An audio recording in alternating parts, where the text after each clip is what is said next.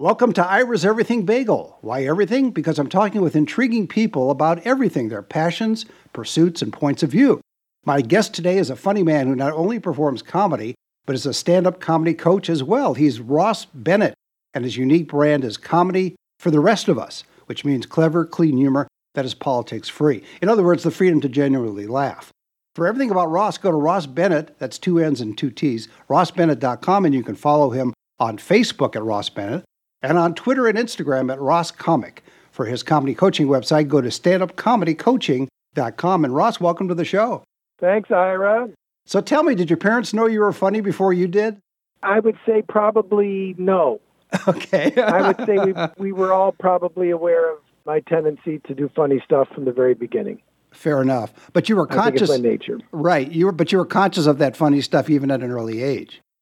It was, I think it was a way for me to stay in control. Yeah, probably. Oh, interesting. Okay, so we're just talking therapy now. so, but was it because you're competing with brothers and sisters or siblings, in other words, and that's why you developed this particular reaction to the world?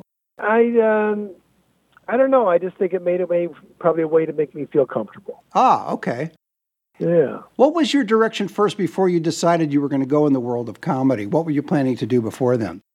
Well, I had always had inclinations towards show business and but you know I, I come from a very traditional kind of a family.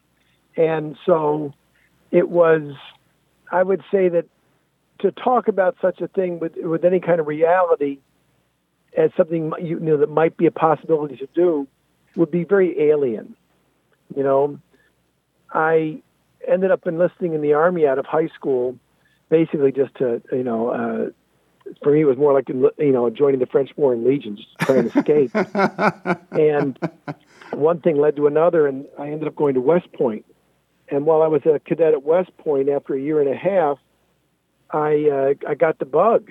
You know I mean it's like all of a sudden I had this feeling like I can I could do this. You know Saturday Night Live had just gotten on TV and it was been on for a year Steve Martin was the biggest you know star in the country and it's like all these people were just a few years older than I was, and they just seemed like to be having so much fun. And so it drew me into it. And so I resigned from the academy after a year and a half. And I remember writing a joke. It's not in my act anymore because my father was a Marine Corps lieutenant colonel. And that uh, I, for my father, uh, let's see how the joke went. It was for my father to leave West Point to become a comedian was like leaving the human race to become a cloud. Okay, it just it, it was alien. It was an it was an alien thought. Uh, from his point and, of view, yes. Um, um, and I think in some regards it made it so I was able to be braver because I didn't know what the hell I was getting myself into. And in other regards, it made it so I was probably less prepared because I had no idea about that world of business and, and what it was like to function within it. It's been, an, it's been an interesting journey. But Ross, when you were at West Point, was there one particular thing that triggered you into that world of comedy and, as you say, into the clouds? Was there something that, when it grabbed you, clearly West Point doesn't have a comedy club on campus. So, what was it that Well, happened when I there? was when I was there, there was a cadet acting troupe. I did a couple of plays. I actually did perform stand up a couple of times at some various functions. So, all at an amateur level and everything. No, I would say that the that the the things that really guided me was number one, Saturday Night Live and Steve Martin were like you know that was like 1975, 1976. It was just exploding around the country. You know, it was like a it was like a fuse had been lit. And the other thing was probably Freddie Prinze committing suicide. And here was this guy who was the same age as I was, who had become this, you know, giant star, and and then he was dead. And my feeling was, you know, if not now, when? You know, it's like I just had a sense that this was something that had to be done then. It wasn't something I knew how to wait for. Makes sense. Did you get a lot of grief from your father, particularly when you made that decision? Yeah, and um, he just didn't understand it. You know, you know. I think my, for my father, probably nothing better than some sort of a government job that had a pension. Right. Would probably be as good. Would be about as great as you could do. You know. Sure. And also the the, the arc between the military and comedy, that that must have taken him by surprise too. And obviously, you were an adult at this point, so you just forged ahead. And as you said, you were encouraged by what you saw happening in the world he of lived, comedy. He lived long enough to see me make a living doing this. Excellent. So, yeah, that's great. What was your first step then once you decided you were leaving West Point and you were going into that world, those clouds? well, I, I went down to Florida, and I uh, went to Florida Atlantic University. I was actually a theater major there for a year, and uh, my intention was to get a, a BFA in like you know in theater. But uh, I met a guy. I was doing talent shows, and I met a guy from Chicago, Ted Holm, and Ted uh, had some showcase rooms. He was a comic up in Chicago, and Ted was the first. I was doing a talent show, and Ted was the first comic I'd seen a comic. He was like doing a guest set at this talent show down in Fort Lauderdale, and Ted was the first guy I saw do an act where every joke worked. You know, I'd never I'd never seen someone who actually was polished and had an act that where everything worked, everything got a laugh. You know. right. And uh, he and I went out afterwards and uh, had a discussion. And he thought that I was funny. And he goes, you know, he goes, if you move up to Chicago, he said, I have two uh, comedy uh, showcase rooms or workshops, little comedy clubs that uh, that. And he goes, I can't pay you, but I can put you on stage ten times a week. And I was 23, 22. I was 20. I was 23, and I knew that what was important was to, was stage time. I knew even at that point that the key to this thing was to get experience and to get stage time. Because there was no comedy clubs around the country. There was no place to make a living at this. You know, it was like sort of a, a field of dreams. Build it and he will come kind of a thing, right? yes, exactly. and uh, and I wasn't the only one. I mean, my whole generation was there was drum beats.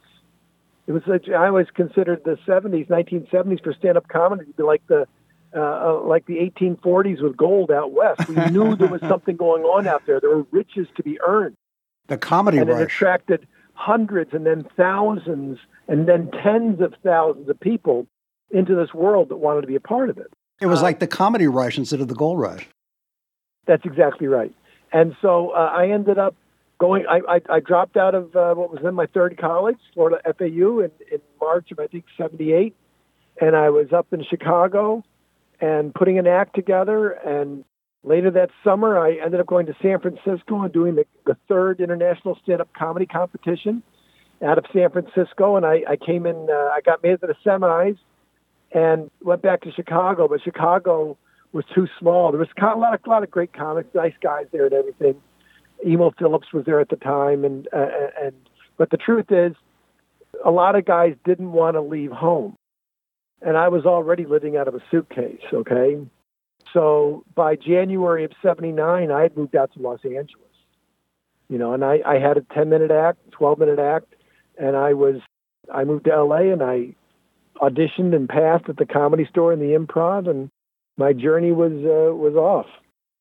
Interesting story. And then when you were putting that first 10 minutes together, Ross, were you crafting it little by little, or did you just have a, a thought that one right after the other where you just started You know, to put it all I had no idea what I was doing. I, I look at when I look at the story of someone like a Jerry Seinfeld and just how single-minded and, and, and focused he was, and what a vision he had on what he was doing as a comic, you know, and, and what he was creating. I had none of that.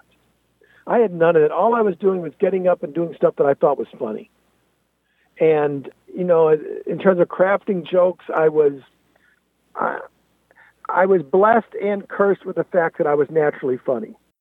So probably my jokes didn't have to be as strong because I had the ability to uh, uh, to wrestle it to the ground. I can wrestle the laugh to the ground. I can get a laugh out of almost anything at that point in my life. You know, just just out of sheer will and and enthusiasm. And it wasn't until much later that I was really trying to craft what I call quality jokes. Yeah. It's a fascinating process that you went through, different from other comedians that I've talked to over the years. When you first got paid for your comedy, what was your reaction to that? Uh, were you jubilant, or were you you said I've arrived now, or how, what was your reaction at that time? It was there is that that brief sense of I I'm on my way. You know, I think the first time I got paid was somebody up in Chicago gave me like I got like ten or fifteen dollars doing a spot someplace in the Chicago area. And um, of course, when I got out to LA, the, the, the clubs weren't paying the improv or the comedy store. But slowly but surely, you know, I, I, I started out, you know, the club the club started opening up around the country around '79 or so. Places like the, the um, I think the uh, the Punchline in, uh, was the Punchline in San Francisco and Zanies in Chicago mm-hmm. and the Denver Comedy Works. And I started out as a, a an, uh, an MC. The Laugh Stop down there was four Laugh Stops in the in the, in the Los Angeles area, and I started out as an MC. And my I set my goal at being a comedy club headliner. That's what I you know that's that was something that was attainable for me. And within two years, I was headlining at comedy clubs and uh, and now you know 40 years later i wish i had set my sights higher right? but um, you know guys like uh, seinfeld and bill maher i know that they looked at the comedy clubs as not a goal but as some as a stepping stone to get out of as quickly as possible. And and they just had a greater vision of, of the industry. I, I, I admire them all so much when you got your first check, not so much cash or you got paid in cash, but the first check you received for performing comedy, did you, as many do, frame it, hang it on the wall, or still have it in your files? Oh God, no. I, you know, I cast it and. and, and well, uh, yes, you, yes. I, I'm, I'm sorry. I should have said made a Xerox, which really dates me, or made a copy, photocopy of the check and frame that, or put it in your file. So I guess that's what I should. So have said. no, no, okay. never occurred to me. Okay. How did you decide your approach? And what I mean by that is it's comedy for the rest of us is your brand. And i've watched many of your performances and it doesn't require cussing or four letter words or any particular thing like that. And yet you are genuinely funny obviously. That's why i wanted to talk with you about that. Well, you know I, am not a prude. I mean I, I have no problem with profanity. I have no problem with subject matter. It's it's the, the truth is and i tell my students this you know if you're a star Okay, if you're a star, if you're Lewis Black, if you're Bill Burr, if you're if you have an audience that, that knows what you do and wants to come and see you, you can say whatever you want because that's what they're there for. But uh, for whatever reasons, you know, in, in God's world, is that I, I wasn't I wasn't given that gift. But there's plenty of work for someone who's not necessarily a star. I mean, when I say a star, somebody who can put put people into the seats who will you if you can if you can make people buy tickets. And i mean i i, I just had a guy at my house who was pay, tuning the piano and he goes i saw you. I got tickets. I thought it was great you know? And he goes that was like three or four years ago. We took a picture. And, uh, and that's great. But i'm talking about someone who can sell 500 1000 1500 2500 seats. And they're there to see you do what it is you do. They're not there to judge you. They're there because they love what you do a guy like me, there may be people in an, in an environment who've heard me. They may have heard my stuff on Sirius XM or seen my dry bar or my Letterman or whatever it happens to be. But there's a lot of people there who aren't aware of me. Okay. So I'm not just entertaining, unfortunately, my own audience. I'm entertaining a wide swath of the American population. Okay. And uh, middle America. That's why I say comedy for the rest of us. Because there's a lot of people out there who, frankly, there, I, I was doing cruise ships for a while, and I took great pride in the fact that I could go up and stand in, stand in front of people, and there was a person in front of me. There was a woman in front of me who was probably in her 40s, and to her left was a daughter in her teens, and to her right was her mother who was in her 70s. And all of them were able to laugh. All of them were able to have a good time. And at no point did the grandmother and the mother look at each other with a look of, oh my gosh, how are we going to have this conversation later? Okay? Right. And that approach for me made it so I've been able to make a living.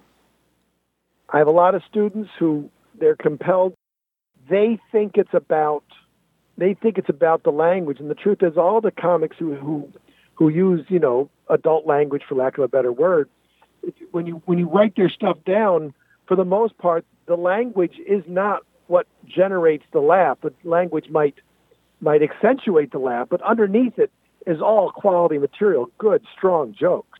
And so I've just had to work over the years of just really trying to, to have a, an act that is good, strong material that I enjoy doing, that people enjoy watching, and I can make a living from. That's an important aspect you mentioned that you also have to enjoy doing it. So it's not as if you're doing material for the audience alone and you end up resenting it because you know it works for the audience that you want to reach, but that doesn't reflect you. But clearly you enjoy it as well. And it's important psychologically, I think, and emotionally for you to enjoy it as well as the audience. I tell my students if you're going to write something, work on quality material that you would enjoy doing. Because if you got a good joke, you know, you, you might be doing that for 10, 15, 20 years. You know, that may, might, might be something that becomes really important to you in your, in your life. So you might as well have it be something you enjoy doing. Okay? And I, I, I'm always encouraging them to do that. And that's, there was a point in my life when all of a sudden everything in my act was something I enjoyed doing. There was no filler. Right. That was probably one of the great moments, one of the most satisfying moments, was the moment where there was no filler. You know what I'm saying? And um, yeah, I enjoy doing my act. Which is great because I've talked to comedians, some who just do it because it's the way they earn their living, and some do it because they that's the audience they figure that they are reaching, but they don't necessarily enjoy it. It's clear when I've seen you perform that you're enjoying it, which is which is great. And I want to talk also in a moment about your comedy coaching more and get into that a little bit more because I think people need to know about that and be able to reach you about it. But just one more thing about your approach to comedy. No matter where you are, whether you're in the Midwest or the South or wherever you go to perform, you're taking that material with you. Do you notice any minor adjustments that you have to make given the nature of an audience in a particular geographic area? I always use, and I tell this to my students, the the, um, the metaphor of surfing. If you look at this like surfing, okay, when a surfer is out on the water, they're doing a, a thousand little movements with their body on, on the board, little steps, little you know changes in their in their weight shift and all that kind of stuff that they're not even conscious of, but they're adjusting to the waves. They're adjusting to the water, okay? And that's what we do as comics, okay?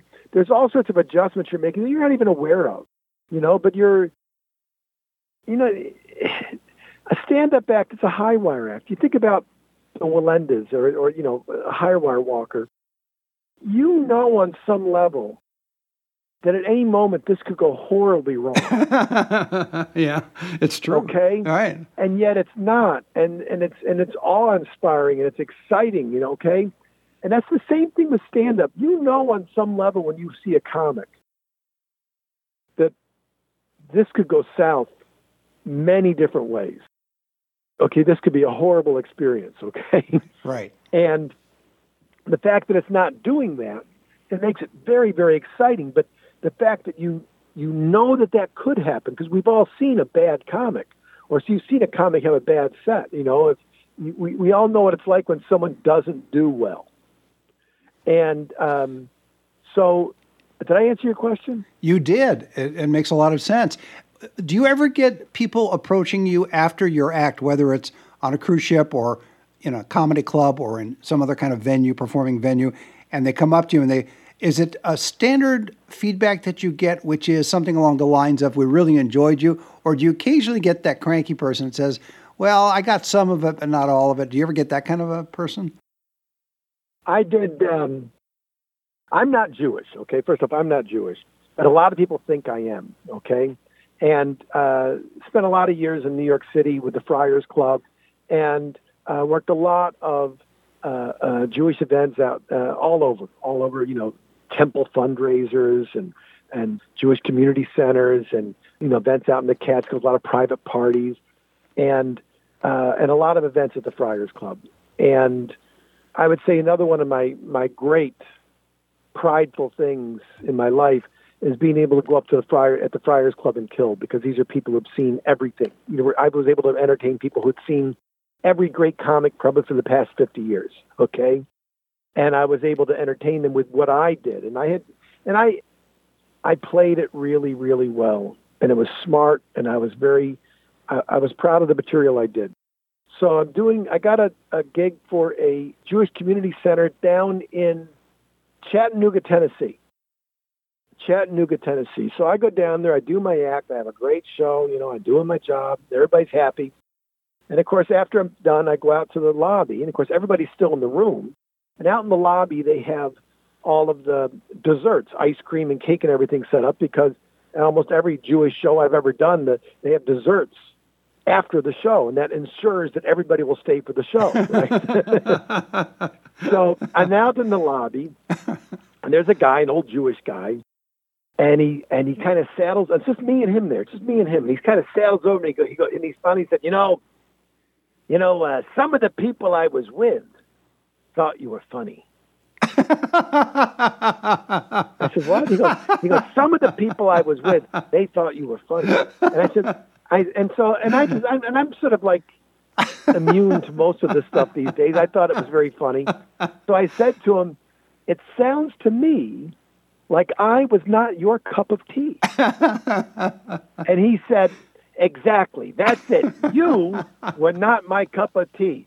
Some of the people I was with thought you were funny, but you were not my cup of tea. Um, and in some regards, that's another moment that was kind of a fun moment.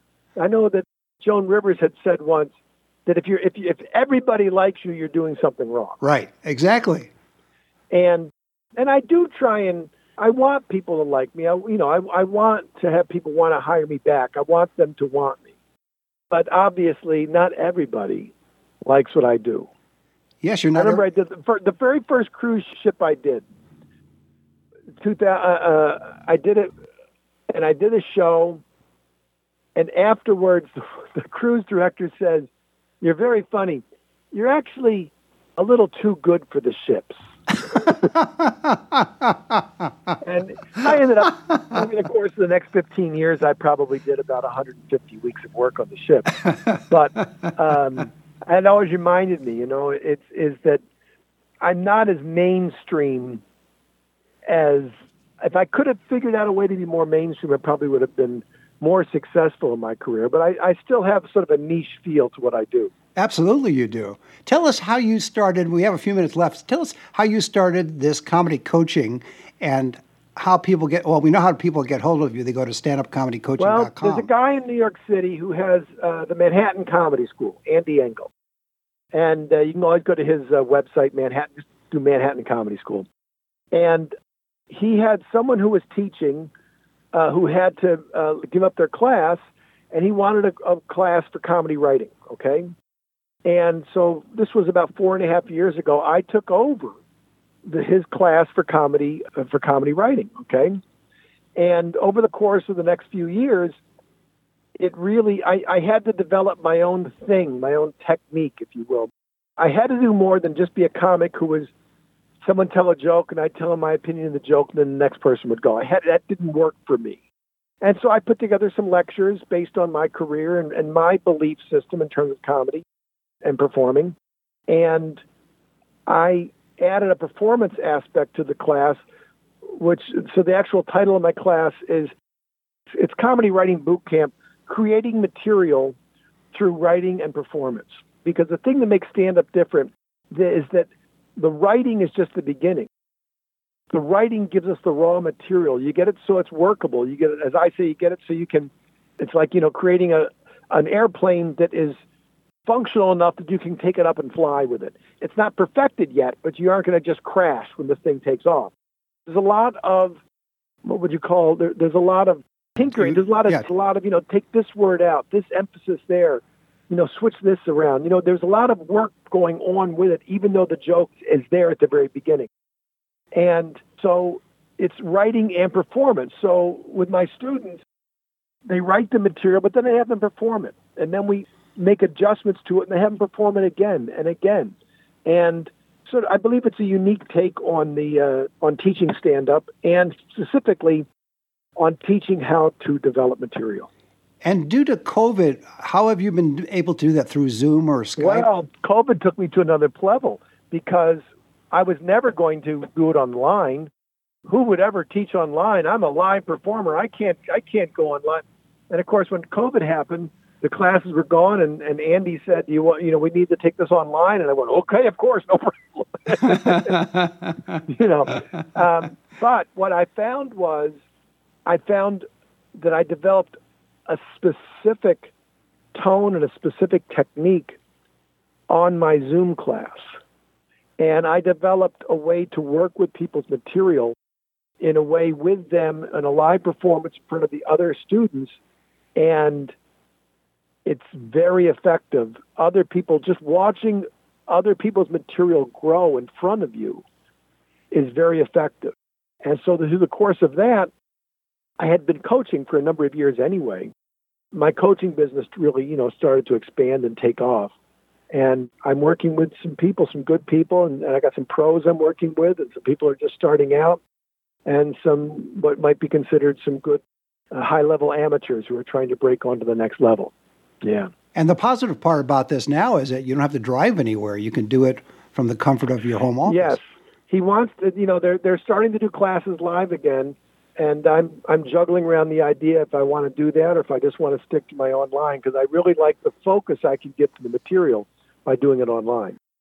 And I can see how, even though eventually you would like to see a live performance from somebody on stage, but yet to build up to that point, you could do a lot of that, as you call it, adding and changing words, etc., on Zoom.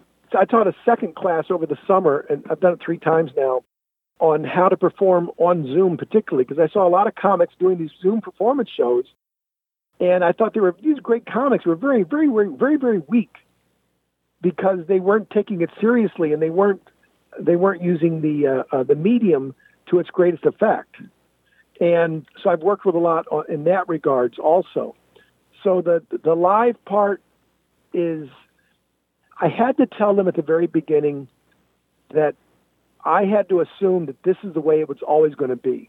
I can't be treating this as second rate and someday it'll be back to the way it was. Even if COVID is all gone, it's never going to be the same. It's it's now become like a hybrid. Mm-hmm. And with that in mind, I, I really worked on developing specific techniques and specific skills that you do online and also in terms of coaching online. My one-on-one coaching, if you go to my, that website, standupcomedycoaching.com, that explains it all. The environment that I work with on a one-on-one with people is called the Forge, and I have a specific technique that I use with them, and it's been very effective. You made lemonade out of lemons with COVID. That's exactly it.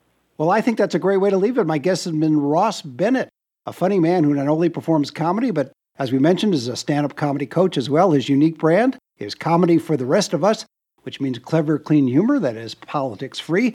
In other words, the freedom to genuinely laugh. And for everything about Ross, go to rossbennett.com. You could follow him on Facebook at Ross Bennett and on Twitter and Instagram at Ross Comic.